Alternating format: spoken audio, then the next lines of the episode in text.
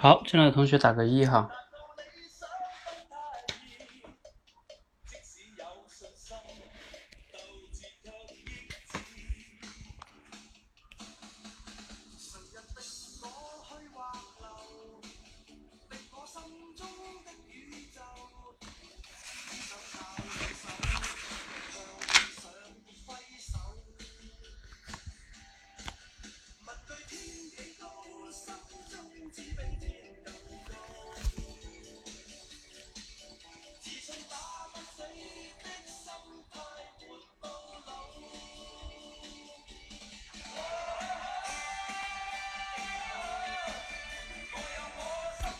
来，进来的同学打个一。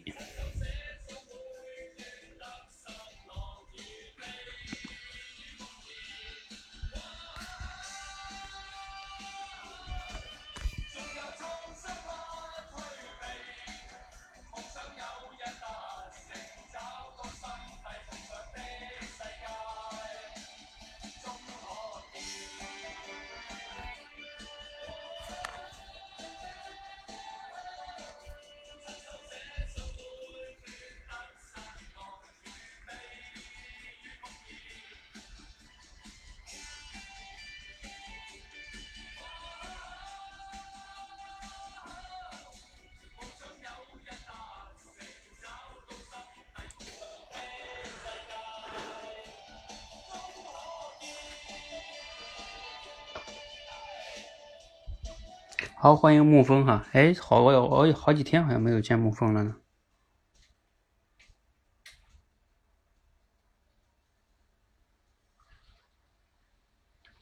好，各位同学，大家晚上好。那进来的几个同学啦？我看有十多个了，好像。来，进来的同学打个一哈，我们马上准备开始。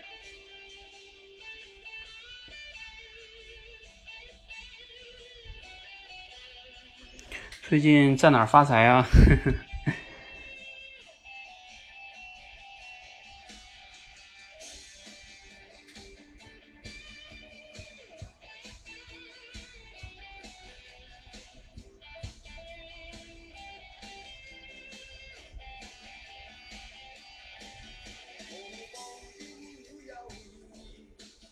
哦，你在早上出现是吧？好，那我们今天就准备开始了哈。呃，现在进来十多个同学了。这样，嗯，我们呢先为了稍微再等一等没有进来的同学哈，然后呢，我们先来个小热身吧。这个热身呢，就是听个罗胖六十秒吧。这个肯定会有点难，但是呢，啊，听一听热热身，然后等等其他人哈。来，我们听一个罗胖六十秒哈。来，准备好的同学可以听一下哈，然后我们试着一会儿可以总结一下，看谁能讲一下。这个肯定有点难度哈，呃，我们一会儿再讲故事，因为你们有些同学还没进来哈。来，我放了哈。最近我看到这么一段话，说你判断一个人是不是某勾手，你就问他问题。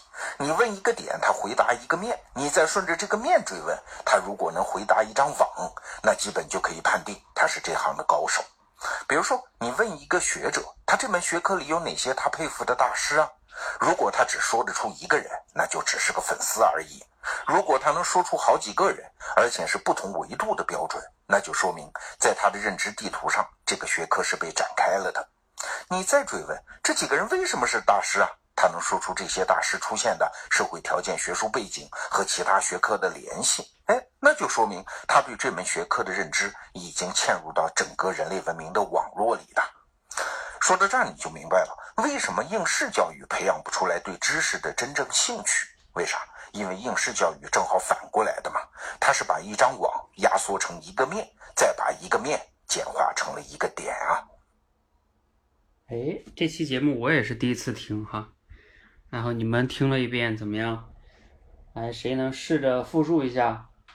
呃，复述不是只字不差的哈，就是你能把它大概意思说出来，那就证明你理解了。我们其实主要考察考察你的一个理解了之后呢，然后用你的语言表达的一个能力哈。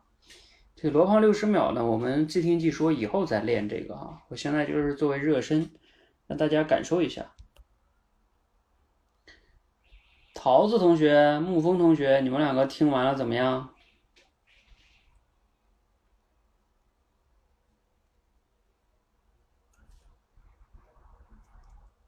好，我们来沐风试试。好，那我就开始。啊，就如何判断一个人他是高手呢？其实啊，只要问他问题就可以了。比如，如果你问他一个点，他呢可以说出一个面来，然后呢，你又顺着这个面去追问，他又能够说出一张一张王来，那这样的话，你就可以判断他就是一个高手了。就比如啊，如果一个学科，你就问他这个学科里面的大师都有哪些啊？他如果只能讲出一个人来的话呢？那样的话，他只是一个粉饰力。那如果他能够讲出很多的大师，而且这些人是怎么能够成为大师的？呃，还有大师之间的那些关系呢？那说明啊，他对这个呃学科啊就会有一定的切入点的。那如果他再能，你再继续追问，他如果能说出那些大，就是呃这个学科的学术背景以及各个方面的联系的话呢？那他真的是大师嘞，啊，这样说来的话，我们就知道为什么我们的应试教育就大家就没有兴趣了，因为应试教育是把一张网压缩成一个面，然后呢再压缩成一个点。好了，完了。我说，我说你说的还是挺挺全面的哈，挺细的。啊不要，因为我我听过一遍，我今天早上又听过一遍。啊，你听过一遍啊，所以但是那也也挺厉害的，听听了一遍，然后现在就能讲出来，也还不错，挺厉害。好，谢谢沐风哈，来我们这个来你你你哎对，谈谈感想吧，你谈完听学完这个听完这个有什么感想啊？其实我上午我在听的时候啊，我也呃我也大体都能讲出来，因为。因为我就我在当时在听的时候，我就抓住呃三个呃三点嘛，这个可能啊教呃教练啊呃就是因为有听过谁啊呃梁宁老师说的那个点线面体呢，这个有启发，所以呢就是点线面嘛，然后呢先说点线面问问题问点线面，然后呢又举个例子，比如说你问一个学科对吧，它是点线面就。然后再回过来，我们的应试教育它就是反过来的。其实这个我觉得这一段不算难，而桃子桃子说的不算难，真不算难，因为有那个基础在。嗯，对。好，那就谢谢沐风，我们准备这个热身先到这儿，好吧？谢谢。嗯。嗯，其实呢，我刚才问你说有什么感想呢？不完全是想问这个过程哈，因为这个过程这个确实它这个的逻辑比较清楚，然后从往上，然后再讲一个这个一个某个学科的学者，然后问他的这个知识，然后最后再回到教育上，就是他这个逻辑比较清楚。我说感想是，我觉得这个内容哈还是挺值得我们思考的。嗯，就是比如说我们自己啊，是不是一个是不是一个高手呢？对不对？因为我刚才在听的时候，我就在想，我自己算不算口才领域的一个高手呢？好像按照这个标准来说，我还还差着挺多嘞，啊，所以这个还要继续精进啊，哈哈，啊，你们各自也一样哈，你应该按照这个标准去判断一下你自己在你的领域里边，你算不算高手呢？是不是？啊，所以这个我们先不要管应试教育把我们搞成什么样子了。嗯，那进入社会之后就是终身学习了。终身学习就是目前来看主要靠自己了。嗯，对对对，我们共同努力哈，都还不是高手，但是我们争取我们都走在成为高手的路上。好，那我们今天的热身呢，先到这里哈。我们今天进入今天的正戏。好，那我们欢迎大家来到今天的即听即说训练哈。即听即说训练呢，是我们多维直播训练班的第四关。前面三关呢，分别是随机抽讲小故事，然后心理素质，然后是主题升华。前面基本锻炼大家的口脑协调能力，还有心理素质，还有基本的思考力。那从第四关即听即说呢，主要是锻炼大家的一个快速的理解、抓重点，以及呢，当然了，你要还能表达出来，对吧？这种口脑协调能力，所以这个也是比较重要的哈。然后另外一个呢，就接下来我会讲一个小故事，这个小故事大概也就两分多钟的时间吧。然后你要用不到一分钟左右的时间去把这个故事概括出来，啊，这一步非常重要，这一步呢才真正的考验你的提炼、总结和表达的能力，啊，因为我们即听即说不是要培养你的这个记忆力哈，说你听完了就能一字不差的把它复述出来、背下来，这不是我要考察的啊。我觉得背诵这个东西没什么用啊，关键的是你能理解了它，然后用你的语言讲出来。这才在现实中更有用哈。好，那我们呢就准备进入今天的小故事了哈。然后大家进来的同学呢，啊，打个六六六吧，我看看是不是都谁进来了。尤其是报名的同学哈，是不是都进来了呢？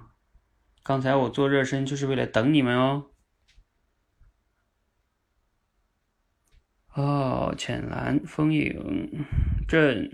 好，然后我们再说一下规则哈。一会儿我我讲完这个故事呢，你们就在多维班的大群里吧，就在多维班的大群里，哦，来来讲那个一分钟，啊，不要讲错群啊。哦，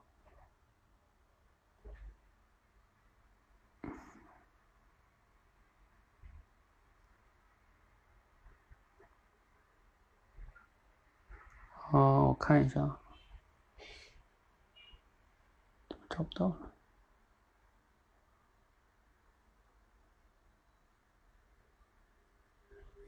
好，就是这个群哈。好，那我们准备开始喽。先讲一个简单点的哈，这个不是特别的难。三二一，这个故事的名字呢，我也不用说了啊，因为这个故事本来就不难，告诉你名字就更简单了。说呀，这个 翠花，故事的主人主人公叫翠花。翠花自从嫁到王家以后啊，老是觉得婆婆不顺眼，人又老啊又脏不说，还整天啰里啰嗦的在那叨叨不停。终于有一天啊，翠花实在是受不了了，她悄悄的找了一位医生问道：“请问医生，您有什么秘方可以让我毒死我的婆婆呢？而且能让她死的神不知鬼不觉的？我实在是受不了她的精神虐待了。”这个医师啊想了想，问他：“你的婆婆喜欢吃什么呢？你知道吗？”翠花想了想，回答说：“嗯，我知道，她最喜欢吃甜芋头了。”医生听了之后啊，对他说：“太好了，你可以用甜芋头毒死她呀。据我所知啊，甜芋头里边呢含有一种有毒的成分，长期大量的吃会让人体内积积蓄起剧毒，一百天之后，它基本上自然就会不治身亡了。”翠花听了大喜，心想：这个办法好啊！我天天给她做芋头吃，别人肯定以为我非常孝顺她。即便她最后被毒死了，大家也不会怀疑到我的头上。就这样，翠花开始了她的孝顺之道。当然，这个孝顺之道是加引号的哈。天天殷勤的给婆婆做芋头吃。渐渐的，她发现婆婆竟然呢也不那么爱唠叨了，而且呢还时不时的帮她干一些活儿有时啊还像对待亲闺女似的对她。一百天眼看就要过去了，翠花到医这个医师处那块大哭啊！这个医生啊，你快快救救我那个可怜的婆婆吧！我发现啊，她现在对我挺好的，我实在是不想让她死了。可是现在已经快吃到将近一百天了，这可怎么办呀？医生听完了，哈哈大笑道：“恭喜你们婆媳和好了，放心吧，你婆婆是不会死的。”好，故事呢就给你讲完了。啊，那我们现在是九点一十四分，你们可以在群内准备复述了。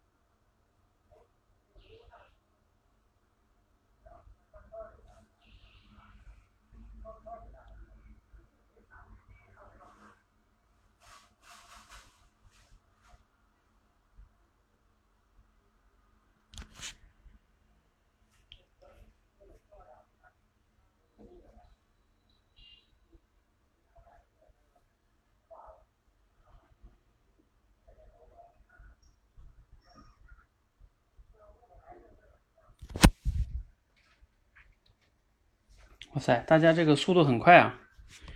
那那那这个暂就暂停了哈，我们来听一下了哈，因为有五个同学已经完成了，即听即说嘛，要的就是速度哈。我们来先听一下第一个同学桃子同学的。翠花呢，她嫌她婆婆呢非常的唠叨，于是呢就去医院跟那个医生说，想要有什么办法可以毒死婆婆。那医生呢就给了她一招，就是啊，用。她的婆婆喜欢吃的芋头，吃连续吃一百天，能在体内积累毒素，到时候就不治身亡了。翠花就回去之后就非常高兴，照做了。可是渐渐的，她发现婆婆对她就像亲闺女一样，而且能帮她做事。快到一百天的时候，翠花很着急，又去找这个医生。结果医生告诉她：“恭喜你们婆媳关系和好了，你们是不会婆，你婆婆是不会死的。”翠花出嫁后呀，呃，婆媳关系搞得不好，因为啊，她嫌婆婆老是唠叨，并且不爱干净，于是呢，她就想毒死自己的婆婆。她找了一个医生，向医生询问有什么药能让婆婆死的神不知鬼不觉。医生呢就问她：“你婆婆最喜欢吃什么？”然后翠花说喜欢吃红薯，医生说那你就连续给你婆婆吃一百天红薯，她就会体内因因累积这个毒素啊，就会被毒死。后来翠花就照做了，结果啊，由于翠花整天给婆婆做红薯啊，这个婆婆就身体啊也越来越好，并且也对翠花也越来越好了，反而他们的婆媳关系啊比以前要好了。这个。翠花呢就不舍得让她婆婆死了，于是啊又去找这个医生说：“你们，你赶紧再给我点解药吧，我婆婆就要死了，马上就要到一百天了。”那个医生说：“恭喜你婆媳。”翠花嫁到老。啊，这个我们已经听完了两个了哈，我觉得这个故事比较简单吧，我们就不都听完了。呃，我们我看看哈。呃，请两个同学是呃上来吧，啊，对对，第二个同学把芋头变红薯了，呃，其实芋头变红薯也没有关系啊，这都不是关键的。然后我们请我看看哈，呃，请两个同学吧，然后再以这个，但是这个故事对话可能，我看看这个故事对话有没有那个感觉，也可以吧，嗯，来，我们请两个同学上来对话演一下，感受一下。来，谁谁谁来呀？快哈，抓紧时间。呃，谁谁是老演员啊？啊，还有吗？快，我们已经一个，再来一个，快。嗯，可以，来吧。来，你们两个请来。哎，教练好。嗯，哎，教练好。字幕你们两个演一下，谁演什么？呃，要钱了，你你你你你演什么？我演翠花吧。好的，没问题。好。翠花上酸菜。好嘞，来了。来吧。哎，我们这个旁白谁读呢？等一会儿。是演哪一段对话，还是还是怎么演呢？就是你按照这个。呃，你就刚开始，比如说前面这一段就翠翠花嘛，翠翠花可以有一个内心独白，开始吧。哦，好的，好的，好好。好的，那我开始了哈。哎，自从我嫁的王家呀，我就特别讨厌我家的婆婆，她一天整天不爱干净，穿的邋里邋遢的，而且啊还特别爱唠叨，真的是听得烦的烦死了。哎，我是用一个方法把她毒死多好啊！于是，我就去找到了医生木屋医生。哎，医生啊，你说有没有什么方法可以毒死一个人，而且神不知鬼不觉的？呃，你知道你婆婆喜欢吃什么吗？我婆婆，嗯，好像她特别喜欢吃芋头。哦，那好办了，你呃，你婆婆喜欢吃芋头的话。因为这个芋甜芋头里面啊，它含有一种那个叫什么那个毒素来的，它那个长时间吃的话，会导致它会慢慢的就会毒素会积累一多，它就会死。你这样，你回去了之后，天天给它做这个甜芋头给它吃，吃上一百天之后啊，它就会不治身亡。啊，真的呀？你这样，对，这，哎呀，太好了，太好了！你说我天天给它做芋头吃，而且啊，一百天他就死了，别人肯定不会怪到我头上啊！哎呀，太好了，我立马回家给婆婆做芋头了。我每天都给婆婆做芋头，她特别爱吃芋头，她觉得我很孝顺。这个时候呢，我就发现，她看我好像也没有那么讨厌了，而且她还经常帮我干活。渐渐的，她都把我当自己的闺女看了。可是，一百天快到了，我心里就特别着急啊！我真的不想我婆婆死啊，于是我又找到了木屋医生。哎呀，医生啊，怎么办？我婆婆都快死了，你快点想想办法吧！我真的不想她死了，求求你了。哎，怎么了？你怎么又不想让她死？你不是说要要不知不知不知不觉要把她毒死吗？是什么情况？是怎么了？可是我现在发现他对我挺好的，他不像以前那么讨厌了，所以说我觉得。我特别不喜欢他死了，快点求求你了，救救我，救救我婆婆。其实这，哦，那就好。其实这个田芋头它也没有什么毒素，这他不会，你放心吧，你婆婆不会死，你们的婆媳关系也已经很好了，放心好了。啊，真的呀？哎，太感谢医生了，谢谢医生。这主要还是感谢归功你归功于你自己，嗯，教练完了。好，这个怎么样？你们第一次应该上来这种演吧？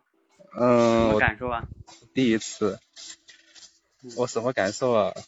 好像不是很在状态那种感觉。我的浅蓝，浅蓝好像是很入戏那种感觉，演的很好。嗯。嗯，对，浅蓝还还还挺入戏的哈，差不多。嗯。对。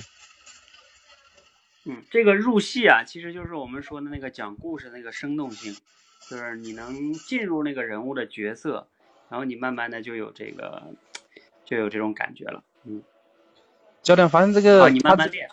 哦，好。你说，你说什么？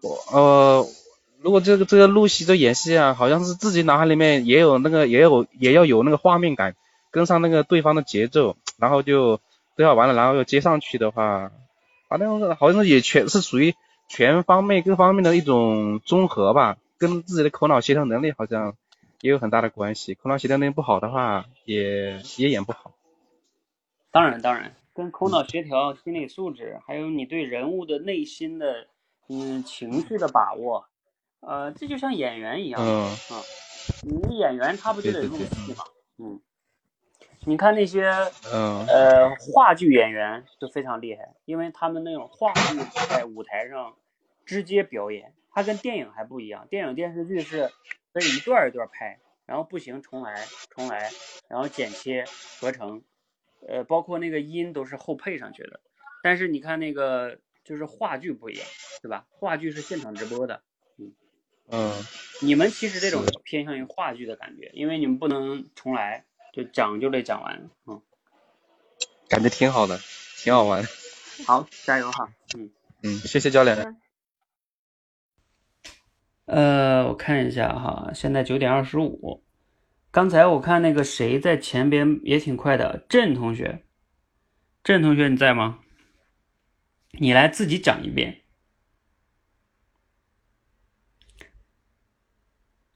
呃，因为你前面也有提交了哈。因为上一次我记得让你讲那个什么故，故生硬，嗯，对你自己来讲一遍这个故事。嗯，是六十秒对吧？不不不，你可以讲个两三分钟，你讲的可以生动，嗯，就是入戏一点啊。啊，好的，那我试一下，我开始啊。嗯，说翠花嫁到了王家，她发现婆婆啊是又唠叨，还不讲卫生，她天天天天呢都觉得像是备受折磨，忍无可忍，怎么办呢？她要想一个办法，要结束现在这种她觉得像是暗无天日的这种日这种生活，她就找到了医生，她说她她她请教医生说：“医生啊，有没有什么方法可以让人神不知鬼不觉的死去呢？”医生说：“哦，那个翠花呢，他就告诉了医生的他的一些呃来龙去脉，想要的想要这个方法的一个原因。医生说：哦，那你婆婆喜欢吃什么呢？翠花说：嗯，我婆婆喜欢吃甜芋头啊。医生说：那好办啊。”你天天跟她吃甜芋头，天天大量的吃，吃个一百天，那个甜芋头里头啊有个叫甜蜜素，吃多了身体会中毒的。啊，一那个翠花说，嗯，这个方法好。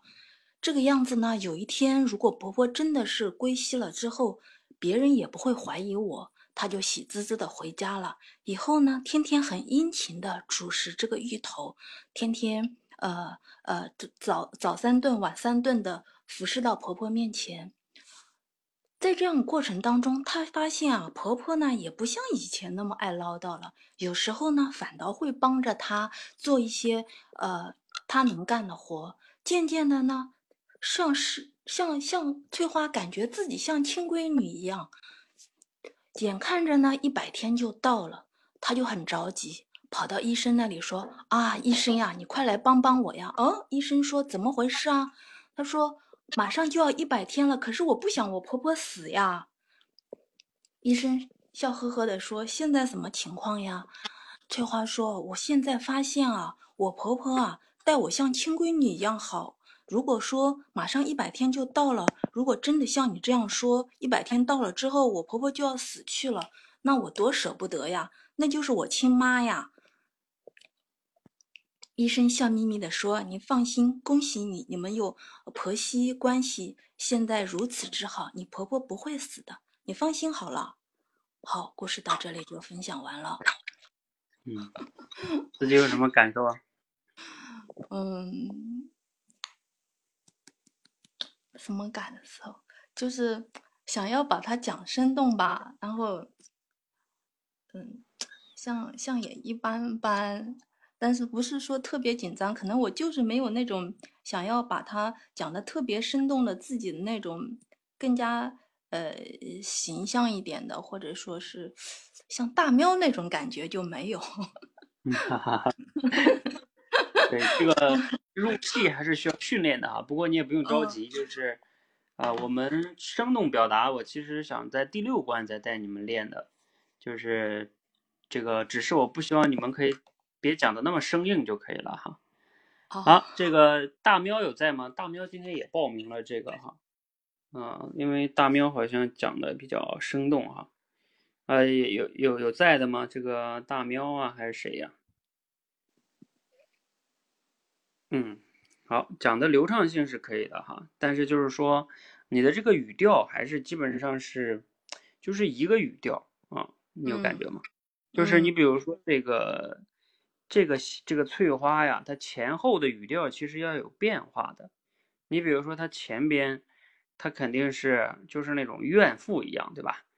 啊，你就说，就是那种，哎呀，我烦死了，对不对？你就说吧，有没有什么办法，对吧？哎呀，我这不想受够了啊，就是那种抱怨的那种感觉，是吧？然后到后边，因为她她着急了嘛，她她婆婆要像她妈一样要死了，那她她特别着急，后悔，是吧？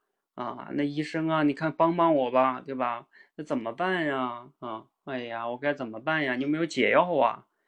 就是那种那种着急的那种感觉，嗯嗯，你要去体会这种人物的心理哈。啊，不过你不用着急啊，我们这个会在后边再练啊，只是我让你去，要就经常讲的嘛，就是你们要去体会人物，然后呢有代入感，然后你就会自然就能揣。揣测到那个那种感觉就对了。好，谢谢这个郑同学哈，拜拜。好，谢谢教练。好吧，这个故事还有谁上来可以说说它的主题呀？给他做做主题升华。有有人吗？给他做做主题升华。这个故事也挺好的。我们能来到第四关的同学，那证明你都第三关都过了呀，是吧？那你就这就像现场做主题升华一样，谁来说一说？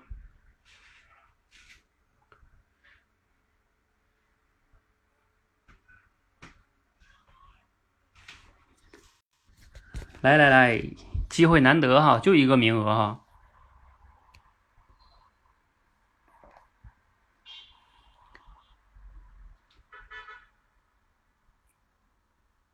寻常好像都不在，寻常在吗？一做主题升华又没响了是吗？来试着说一说。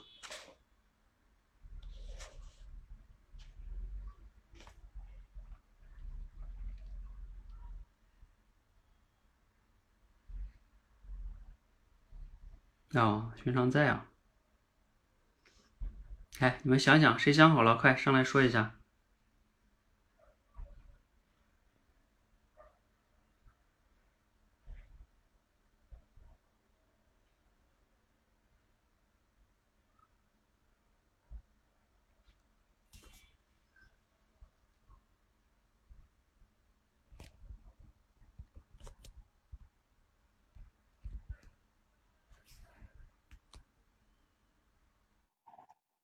我们的沐风，好，嗯，小伙伴们，嗯，好，我试着讲一个啊，我就从翠花的角度吧，嗯，就是当人际关系不好的时候，呃，如果自己主动的去为对方付出，也许关系就会能够得到改善。嗯，如果什么人际关系不好。是吧？哎，就是前提就是，呃，当人际关系不好的时候啊，嗯，就是我们如果学会主动的去为对方付出，也许呢，关系就会变得融洽了。嗯，嗯，也还行，也还挺挺准确的哈。我看桃子写的是什么？当遇到问题时，假如能首先反思自己的行为。或许问题就迎刃而解了。反思自己的问题，嗯，这个也还好吧。他们这也算是一个问题，对吧？就是她跟她婆婆之间的关关系出什么问题，然后她认为是她婆婆这个特别不好，所以她要把她婆婆这个 毒死。但是呢，其实她自己改变了她自己的行为之后，你看问题就。就就变好了，就解决掉了。嗯，好，这个对大家就是这样思考一下哈，因为这个故事这么好，我还是希望大家能好好深思一下它的意义的。因为我们在现实中，每个人家都有婆媳是吧？婆媳关系，还有这个各种各样的关系啊，朋友关系、夫妻关系、跟孩子的关系，其实跟这个都挺像的。有时候我们总是觉得是别人的问题，其实是不是自己做的也不够好呢？是吧？所以这个故事啊，不要说完了就说完了，还是值得大家去反思学习的哈。啊，你说我呀？这个凡事，这个天涯若林同学，凡事都可以改变的，哪怕是憎恨的人，以诚相待也会收获真诚相待。一生归于用迂回的方法化解矛盾。这个天涯若林同学呢，首先能写出三个哈，这个速度挺快的。但是因为你没有经过我们的刻意的主题升华训练，所以你写的吧，就不是那么的精准哈。婆媳关系还好吧？嗯，每家都会有，但是我这边还好。当面临问题时，如果能够弄清楚其中的辩证关系，对症下药，或许问题就能得到有效改善。如果能弄清楚其中的辩证关系，对症下药，或许问题就能得到有效解决。辩证关系，你这个说的比较抽象哈。辩证关系，嗯。其实这个婆媳关系有好多的时候，丈夫的责任也很大。啊，这个辩证关系呢还是比较，你这个词用的就是不太不太在这里边，因为你相当于引了一个比较难理解的词放在这个上边，那就不太那个，在这里边到底你怎么来说这个辩证关系？好像稍微有点那个什么，对吧？这个辩证关系你到底怎么解释？问题在丈夫身上。当然了，每个人都有关系，都有都有责任啊，无论是妻子还是婆婆，嗯，都应该先从自己身上找原因。好吧，我们时间关系啊，我们准备第二个故事了哈。这个故事我们就先到此结束，谢谢沐风哈。啊，这个故事算热身哈，我们再来下一个故事。来，准备好了吗？准备好的同学再次打六六六哈。我们准备开始下一个故事。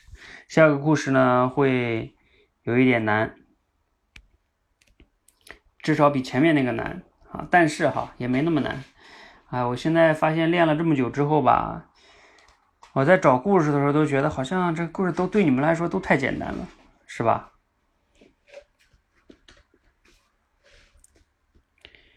好，嗯，我们马上准备开始下一个故事啊。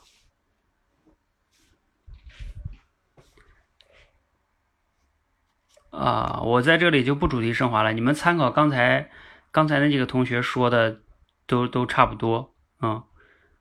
这个天涯若林同学，反正你这个还是比较有问题的啊。我们主题升华的同学一下就能看出来你这里边的问题啊。换新闻啊。呃，新闻有的时候吧，它有些新闻它不像故事一样那么的，就是原因啊、完整啊、结局啊那么的那么的好。所以呢，新闻有什么新闻啊？啊，你说即听即说新闻哈，即听即说新闻，那算了，我还是先来我我准备好这个吧哈。来，你们听好啊，我们来这个哈。呃，我还是不给你们说名字了吧，不说名字会更难一点。说啊，自从独生子出车祸死了之后啊，他变成了一个名副其实的酒鬼，喝没了房子，喝散了妻子，喝成了穷光蛋。但是呢，尽管如此，他依然改不了嗜酒如命的毛病。你看，他又跑到小酒馆来了。这家小酒馆啊是新开的，老板呢还不太清楚他是什么人，所以呢，一看有客人来了。赶忙热情地招呼他，酒鬼脸里眼里边呢满是贪婪之色。他要了一瓶酒和十几美分的食品，然后靠着柜台坐了下来。他尽量装出真喜欢吃那些食品的样子。他努力的模样让我感到有些心酸。他真可怜。我既鄙视他，又怜悯的想：其实啊，像他这种年纪，正常人早已经坐在家里享受天伦之乐了。可是呢，为了喝酒。和填饱肚子，他却要整天到处挨骂受气。大概一刻钟之后啊，酒鬼就吃喝完了，店老板走过来要他付钱。他见多了这种局面，既不撒谎，也不耍其他的花招，只是呢拍拍自己寒酸的衣服，直截了当的说：“我没钱。”店老板先是一愣，继而呢把脸上的笑容换成了冷若冰霜：“没钱。”他开始吼了：“没钱，你为什么进来要要酒要菜啊？难道我要该养活你吗？这些东西我也是拿钱买来的，好不好？”说着呢，店老板便抄起桌子上那个已经空了的酒瓶，向酒鬼的脑袋砸了下去。随着酒瓶的破碎，酒鬼哀嚎了一声，血顿时的染红了他的脸。老板后退了几步，又猛地向前踢了他一脚。也许还是不解气吧，他顺手又抄起了旁边的一个椅子。我实在不忍再看下去了，上前一把抓住老板的胳膊。他的钱由我来付好了，你让他走吧。看了一下老板，放下了椅子，酒鬼慢慢的站了起来。他用双手使劲的撑住桌子，以使自己不至于再倒下去。然后呢，他竟然恶狠狠地看着我说道：“不用了，留着你那点钱吧。我刚才算是已经付过钱了。”说完，他开始摇摇晃晃的往外走。出了门口，他又转过身来对对我说道：“谢谢你，孩子，但是已经太晚了。”不是吗？他指着指头上还流在流血的伤口，我忽然间感到很难为情。是啊，我不知道我在做什么。我是在帮助他吗？可是当别人不再需要的时候，我再伸手还有什么用呢？好，故事讲完了。现在九点四十二分，你们可以开始了。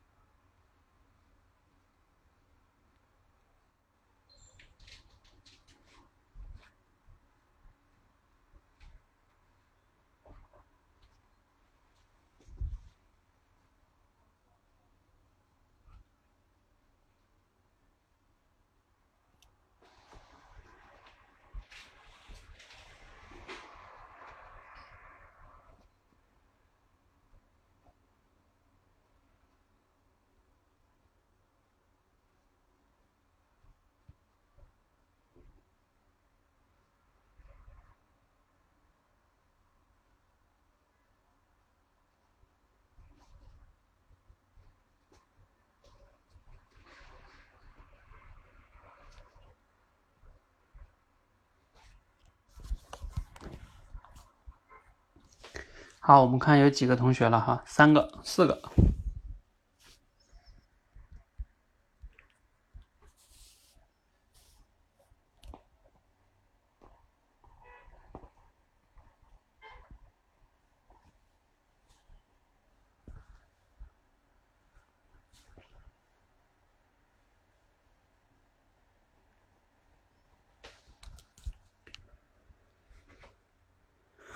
四十二、四十六，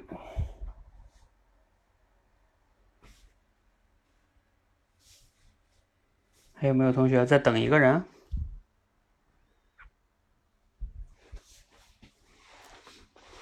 哎呀，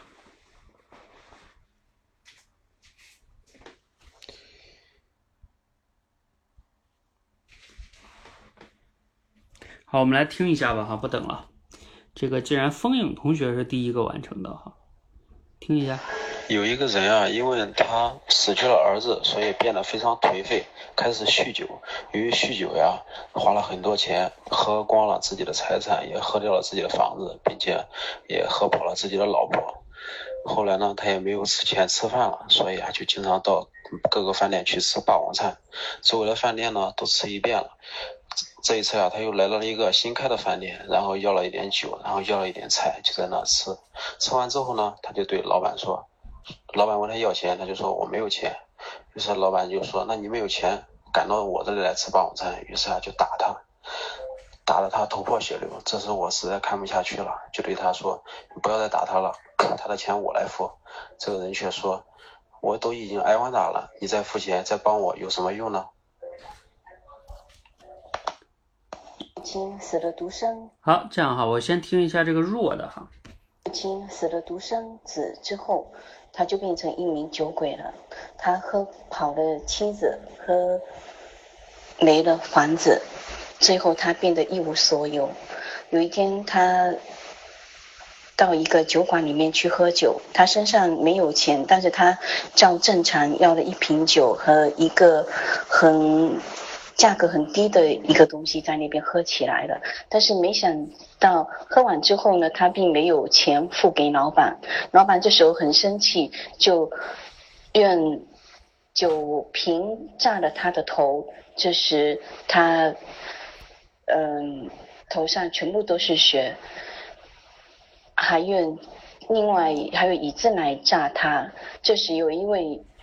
在他旁边的年轻人看到了，就跟他说：“他的钱我来付好了。”呃，父亲这位父亲说：“呃，谢谢你，但是已经太晚了。”嗯，好，这个我们听了两个哈，再听一下沐风的吧。有一个人，他没有孩子以后呢，就变成了一个酒鬼，整天喝酒，然后呢，把自己的房子也喝没了，妻子也喝没了，朋友也没了，每天到醉醺醺的。有一天呢，他就进了一个酒馆，继续去喝酒，点了几瓶酒，还有一点小吃。我呢，也就在那个酒馆里面，呃，他当他喝完之后呢，那个老板向他收钱，结果他没有。没有的时候啊，老板直接拿酒瓶子砸了他，而且用脚踢了他，还用椅子挡了他。可是我看不下去了，就说老板，我来给他付钱了。后来啊，那个酒鬼呢就跟我讲，我不需要。后来他走离开了以后，后来又回头看我，你指指自己的脑袋流血，还指指自己的身体，他说根本就不需要。我一片茫然。这个沐风后边为后边这块，前面讲的挺好的哈，后边这块有点有点小乱哈。嗯，好，这样哈，我们时间的关系呢，就是那个郑同学那个，我们先暂时不听了啊。然后我们有请几个同学上来啊，来演一下吧。这里边可以请两个同学吧。来，谁来哈？我看一下报名的同学都有谁呀？优先报名的吧。若同学是不是在啊？啥故事啊？那你来晚了，你肯定，我现在也没有办法再给你讲一遍了。你去群里边听一下。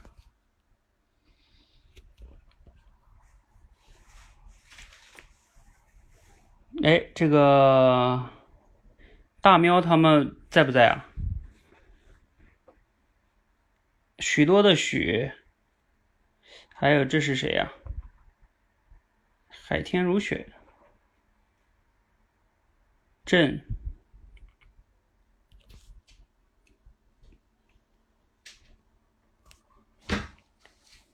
你们都没听到啊？这都快要结束了，你们才来。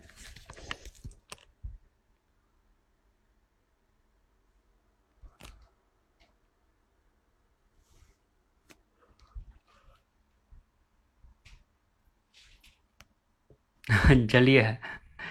你没听到你怎么编？哦。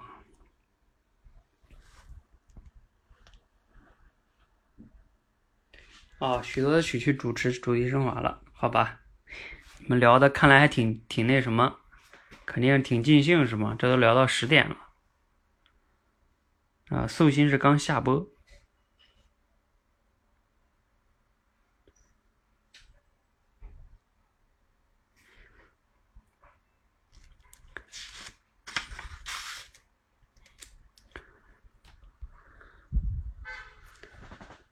寻常，来还有没有同学啊？啊，这个，这个，这个哈，嗯，好吧，那就你们两个来吧，你们其他人听一下，来寻常跟这个古风吧，嗯，哎，但是这里边涉及到一个店老板，啊，这里边的我其实。呃，这里边的我算了，这个这个我怎么办呢？这个真……呃，郑同学你在吗？郑，你要不然再客串一下，因为这里边有三个人。是的，是的，要三个。若也行哈，若同学。呃，哦，呃，行，这你们三个吧，你们分配一下角色。呃，来，我分配吧，直接分配吧。好。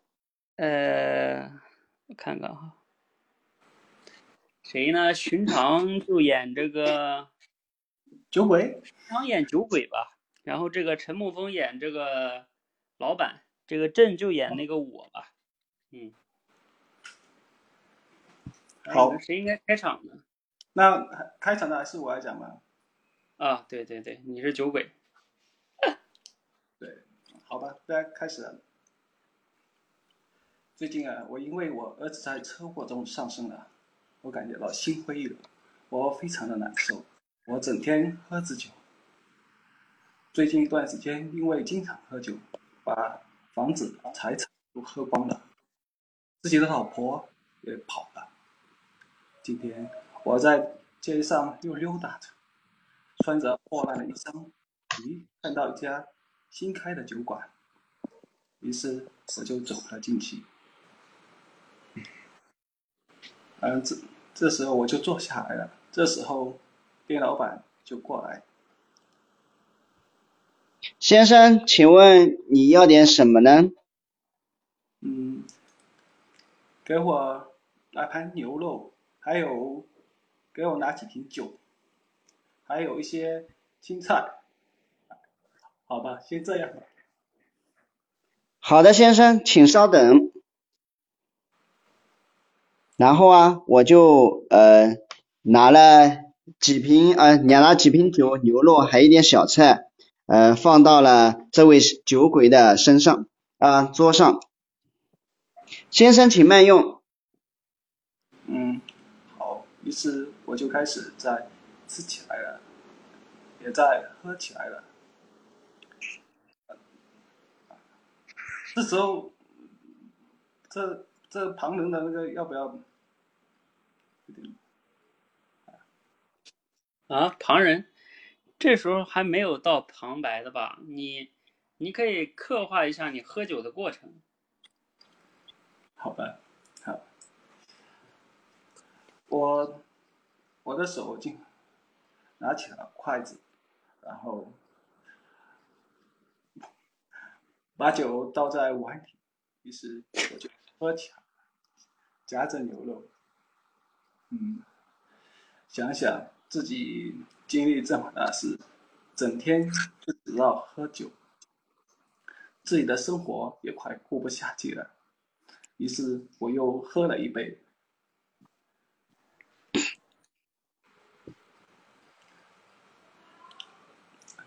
哎，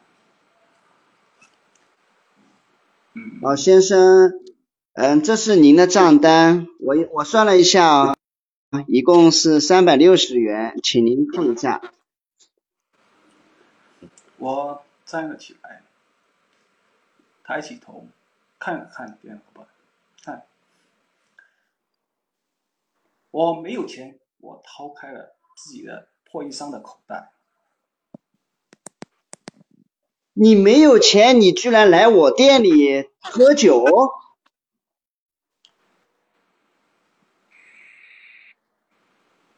你胆子可真大！你说说你怎么办？你不说是吧？我就是没有钱。好，我当时拿起酒瓶，直接往他的脑袋砸了一下。啊，好痛！我用手捂着头。我不解气，我我看到你，我直接用脚又踹了你一脚。我直接哇，直接飞了出去，倒在了地上。我我又拿起椅子，正准备砸下去。好了好了，我看你以后还敢不敢来。好了好了，陈老板，手下留情，他的钱我来付，你息怒你息怒，把椅子放下来。那这是三百六十块钱，您收好。于是我爬了起来，拖着非常一叠且的摸着伤口，慢慢的走到了酒店门口。当快要走出去的时候，我回头看了看这位，并对他说道：“谢谢，但你不觉得你你做的已经为时已晚了吗？那些钱，对，不用了。”那些钱我已经付过了。望着酒鬼一步一趋的身影，我有一些迷惑：我到底帮助他对了还是错了？早了还是晚了？我在心里思量着。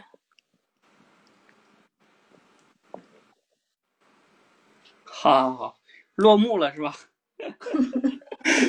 嗯，来吧，你们谈谈吧，三位演员有什么感受？寻常先说说吧，寻常的戏份多一些。嗯，男主角。对于这故事呢，因为这故事我只之前练习，对于这故事的情节，我其实还是有比较深刻的。嗯，就是后面后面其实有点乱。我其实就是刚才讲的过程中，其实呃，这故事其实有一段就是别人对他对这个酒鬼的那个。心理的刻画，就是说这个年纪怎么还在这边？应该不是在家里。呃，我记就是刚才那边会会卡一下。然后对于自己的话，嗯，对于故事里面的人物啊，还是表现的还不是很好。呃，没有很深刻的把这些故事人物的心理一些行为啊、动作、说的话所表表达出来，这还是要更加的练习。嗯嗯，好，这个沐风演的还是比较。比较不错的哈，人家说你这服务生演的挺好的。沐风有什么想说的吗？啊，刚开始的时候，他刚进，他刚进我店，我就把他当做那个我的很好的顾客，所以我就以服务生的态度去去面对他的。然后后来他不付钱呢，我就很气愤。哎，我我感觉我还是有一点点入戏的。嗯嗯。理解挺好的，呃，郑同学，因为他这个戏份比较少，呃，除非你知道这个郑同学，你这个戏份如果我们要时间长，就是好好编排一下，你是可以作为那个旁白人员的，嗯嗯，是去穿插这个，比如说刚开始的时候是吧？呃，外面什么怎么怎么样啊，来了一个一个人啊，我一看就知道他是谁，是吧？嗯。嗯，因为大家都认识他嘛，只是这个店老板不认识他，新开的店嘛，嗯，当然这些我们因为现场嘛不太容易做到，就不说了哈。我就说一点吧，就是那个寻常你在讲那个喝酒那个过程，其实你刻画的可以再好一点。我个人觉得那块怎么刻画会好呢？就是你想啊，这个酒鬼他一定是好几天没有喝到酒了，因为在当地他又没有钱。他去别地儿，他会被别人被被别人撵出来的，对吧？所以，他穷困潦倒在大街上，我估计他捡垃圾吃，他他基本上也没有办法能喝到很多的酒了，他已经，因为他也没钱也没家了，嗯，那那这个时候他这给这个店这个店老板给他上了两瓶酒，所以你可以想象一下，他好几天没喝酒了，他想想他那悲伤的往事，想想现在穷困潦倒，一杯一杯，啊、就是很快很快一瓶没了，两瓶没了，三瓶酒喝没了，就是那种那种感觉啊，啊因为他好久没喝酒。对对对，这样我觉得这个细节是可以刻画一下的，就是你心里边可以想，啊，我看到酒，我整个人都都疯了啊，一杯一杯的啊，一口一口的，刚开始一小口一小口的，后来一口一杯，一口一杯，后来干脆我对瓶喝，啊，对吧？然后想到自己的家人、孩子、妻子都没了啊，然后我就越喝越，就对吧？对瓶喝啊，就是那种那种感觉哈、可能会更好一点。好，其他的我觉得没什么哈，而且这个这两位同学把主题升华都给做出来了哈，你们真有预见之明哈啊，郑同学，来吧，郑同学，你说说你这主题升华吧，叫什么？你自己说一下吧。嗯、就是我我看了一下分影的，我觉得他，呃，他应该跟我表达的表达的角度应该是一个角度，但是我觉得他那个表达更简洁，就是，呃，我我的那个表达，我说很多时候，当我们最需要他人救助的时候，呃，最需要他人救助的时候，你的帮助才有意义，错过了那个合适的时间。呃，可能那个帮助就失去了原本的意义。但是那个风影同学啊，他说嗯，在他人受到伤害之前给予帮助，可能比事后帮助更能获得到他人的感激。这个里头再加一个，呃，不是那么绝对的那个词的话，可哦，可能可能对，哦，对的，他他这个，我觉得他这个表达的更简洁一些。嗯，对。好，你们其他同学还有没有什么不同的主题的，也可以分享一下。对，就是风也刚才打了，就是说感激其实嗯还还不太好，因为感激的话只从酒鬼。如果对刚他也写了，就是说反正就是意义嘛，就觉嗯得、啊对，就是你后帮助已经没意义了，是吧？嗯，对后帮助你只是出于怜悯，其实有一点，就是嗯它不是像那种帮助，嗯。好，那这个这个故事呢，暂时到这里吧。你们关于什么还有没有想分享的？即听即说小故事。好，先帮你们下了哈。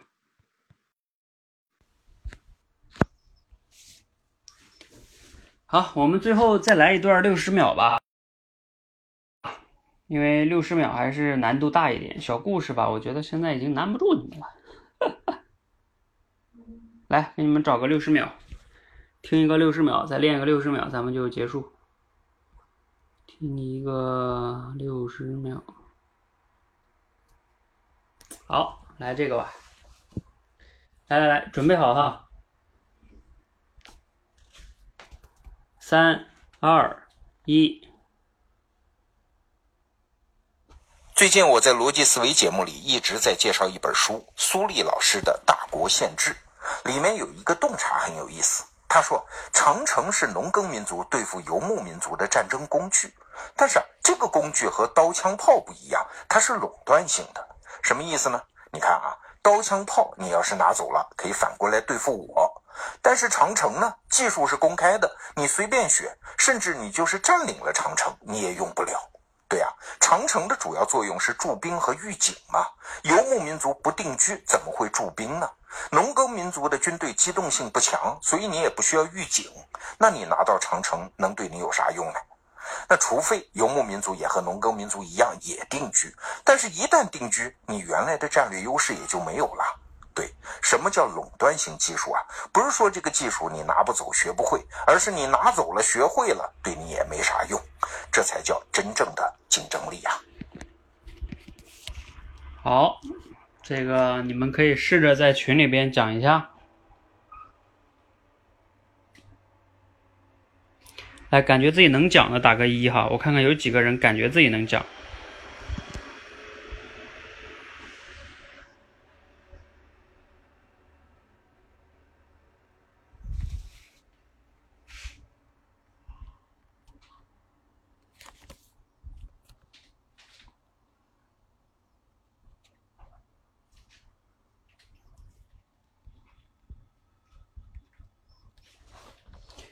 或者这样哈，我们不往群里讲也行，谁谁能想好的，直接上麦上来讲吧，我们时间关系。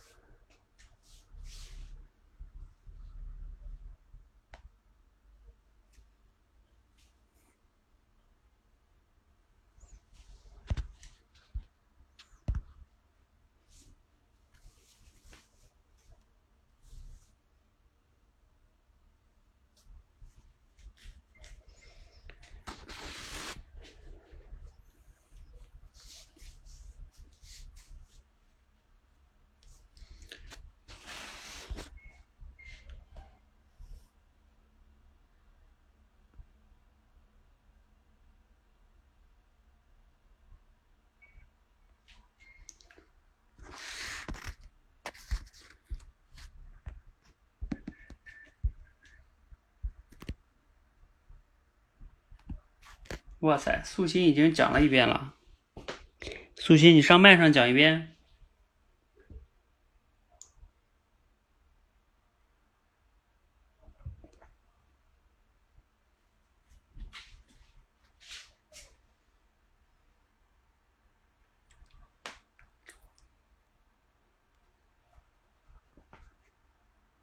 哈哈哈。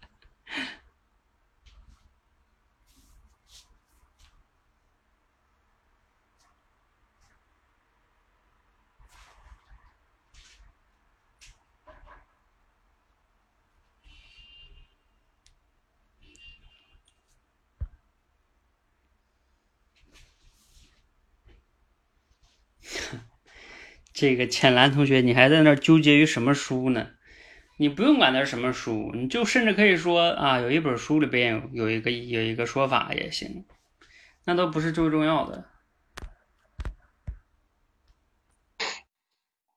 好，这个沐风来挑战了哈。好，我就开始了。最近我给大家推荐一本书，叫《大国宪制》啊。那本书里面有一个洞察非常的有意思，就是说什么呢？长城它是一个垄断性的一个一个战略性物质，呃，是农耕民族用来对付游牧民族的。你想啊，游牧民族如果直接拿走枪炮的话，它是可以对付我们的。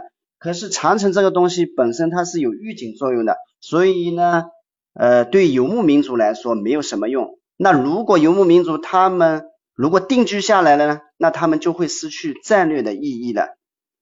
所以啊，呃，一个垄断性的呃那个物质啊，不是说你呃不能拿走，或者是呃拿学不会，而是你学会了拿走了，你也没有什么竞争力。好，我分享完了。嗯，好，感谢沐风哈，差不多，基本上，嗯，大部分的都有讲到。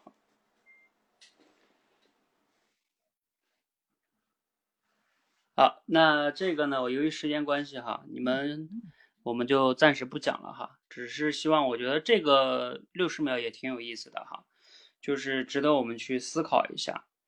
呃，比如说我是说内容哈，就是像这种垄断性的技术，你觉得你自己呀，或者说你所在的单位，啊，像沐风也是创业的哈，比如说，就是你这个。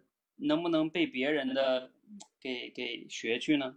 别人学去是不是就你的竞争力就没了呢？啊，我觉得这个事情还是值得思考的哈。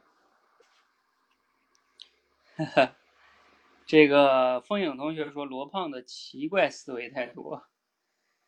来，沐风，你回答一下他，什么会不会学杂了？不会，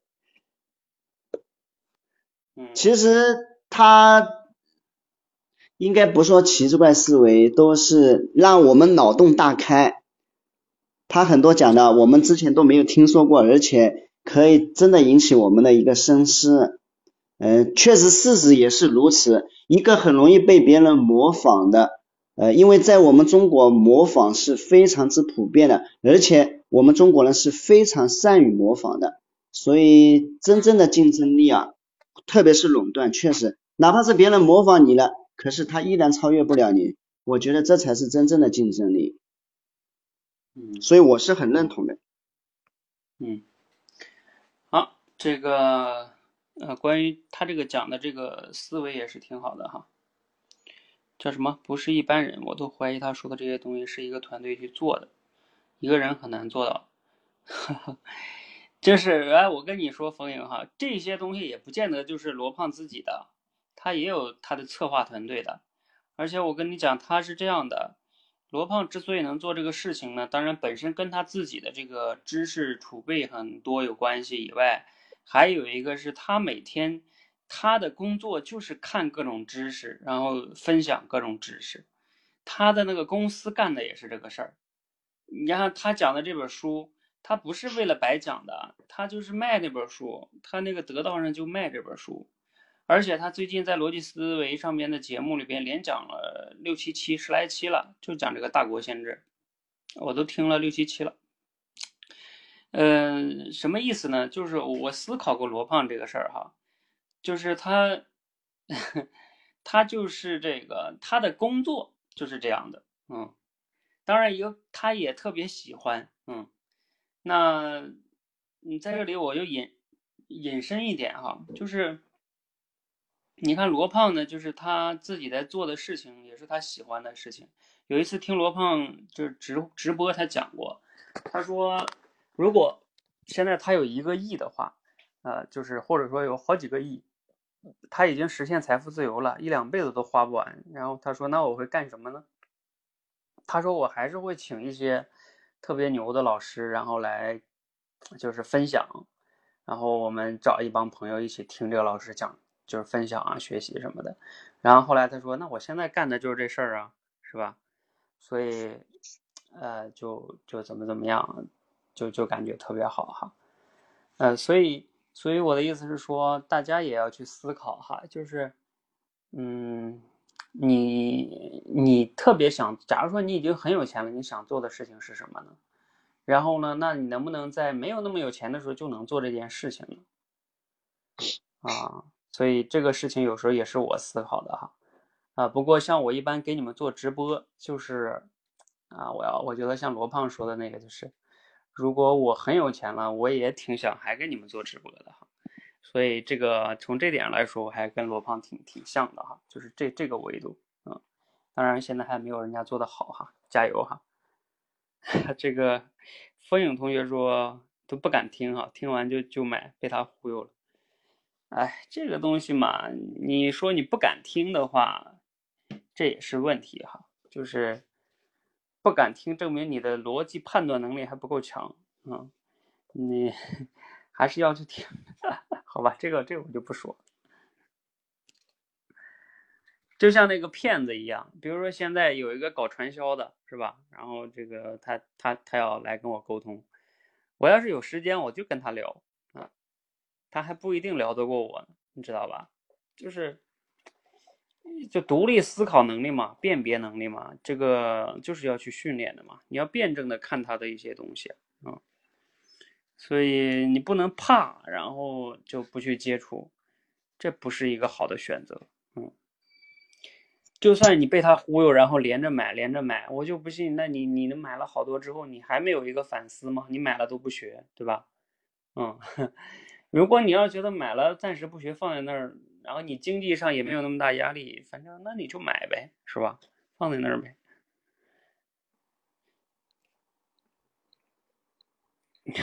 你说我呀？说我干传销啊？没有没有没有，我干传销我干不了，为什么？因为我我明知道我在骗人，我就骗不了了，你懂吗？就是我的这个说服力和呃，就是说服力，我的说服力是有的，就像我以前做销售是有说服力的，但是我的说服力是建立在我觉得我说的东西是有道理的，或者说我说完了我对你们是有帮助的，就是是这个前提下我我才有说服力。我以前做销售就是这样的，我要是觉得我自己卖的产品，我自己都觉得这东西不靠谱，那我就卖不出去了，你知道吧？就我以前就是这样。呃，我以前找那个产品的时候就是这样的，我自个儿要心里边都过不了那关，我就不卖了，嗯，所以，所以这个，呃，我自己认为真正的说服力是要建立在这个自己认同的基础之上，然后再去发挥那个说服力的技巧，而且在一定程度上，我认为罗胖他也是做到了这点，就是他讲的这些，他推销这些东西，他他也真的是挺喜欢、挺认同的，嗯。啊，所以这个这个点还是希望大家去注意一下哈，不是说你有了这个能力就能做的啊，还是有意愿非常重要。这什么打击网络传销啊？网络传销现在嗯，反正也挺多的。啊，你是网警是吧？嗯，现在网上骗人的也挺多的。嗯，好。那我们今天就先到这儿哈，谢谢沐风。哎，对，现在反正这种忽悠人的也挺多的事儿，嗯，大家要擦亮眼睛哈。凡是跟你说什么，只要你怎么怎么样，你就能怎么怎么样，要不然你不这样，你就怎么怎么样，你这辈子就怎么怎么样，然后你就错过了什么什么，你就怎么怎么样，啊，都要小心啊。只你就记得哈，当对方说的话特别绝对的时候，啊，或者是说，如果你不这样，你就错过了一个什么天大的机会，然后你就怎么怎么样被时代什么什么抛弃，基本上你就小心吧啊。还有一种说法是，是什么啊？你只要这样怎么怎么样，然后再过几年之后，你就可以啊躺着赚钱，然后怎么怎么样啊？基本上都要小心。就这个这些逻辑的背后都是有问题的，就他这个话的，就只要是这个句式下边的，基本上都是有问题的。呃，微商在一定程度上，我不能说百分之百的微商吧，反正有好多微商也是跟传销差不多，让你压货嘛，你压完货你卖不卖出去那就是你的事儿了，反正人家把钱收到了呀，他又不是说先把货放你那让你卖，他是要。你付完钱，人家人家你把货压在你手里了，那最终你卖不卖得出去，对他来说，他他都卖出去了呀，对吧？好吧，对，你是搞专业看这个的啊，大家有这个搞不懂的可以找风影同学哈，专业打击这个网络传销好多年是吧？好，谢谢大家哈。好，我们今天呢先到这里哈，期待着大家呢。看来第四关对你们的挑战不大了哈，那我们准备你们开启第五关哈。第五关即兴表达还是比较比较难的哈。比如说，我可以给你们出个关键词，你们回头想想去啊，出个什么关键词啊？比如说像融资，嗯，这个呃，今天我们就不讲了哈。你就现在构思一下，你觉得你能讲得出来吗？讲三分钟，啊，量子力学也可以哈，量子力学更难。我还没，还有比如说大数据，啊，现在桃子同学已经在在练了哈。好，我们今天先到这儿哈，没事第五关等着你们，我下了哈。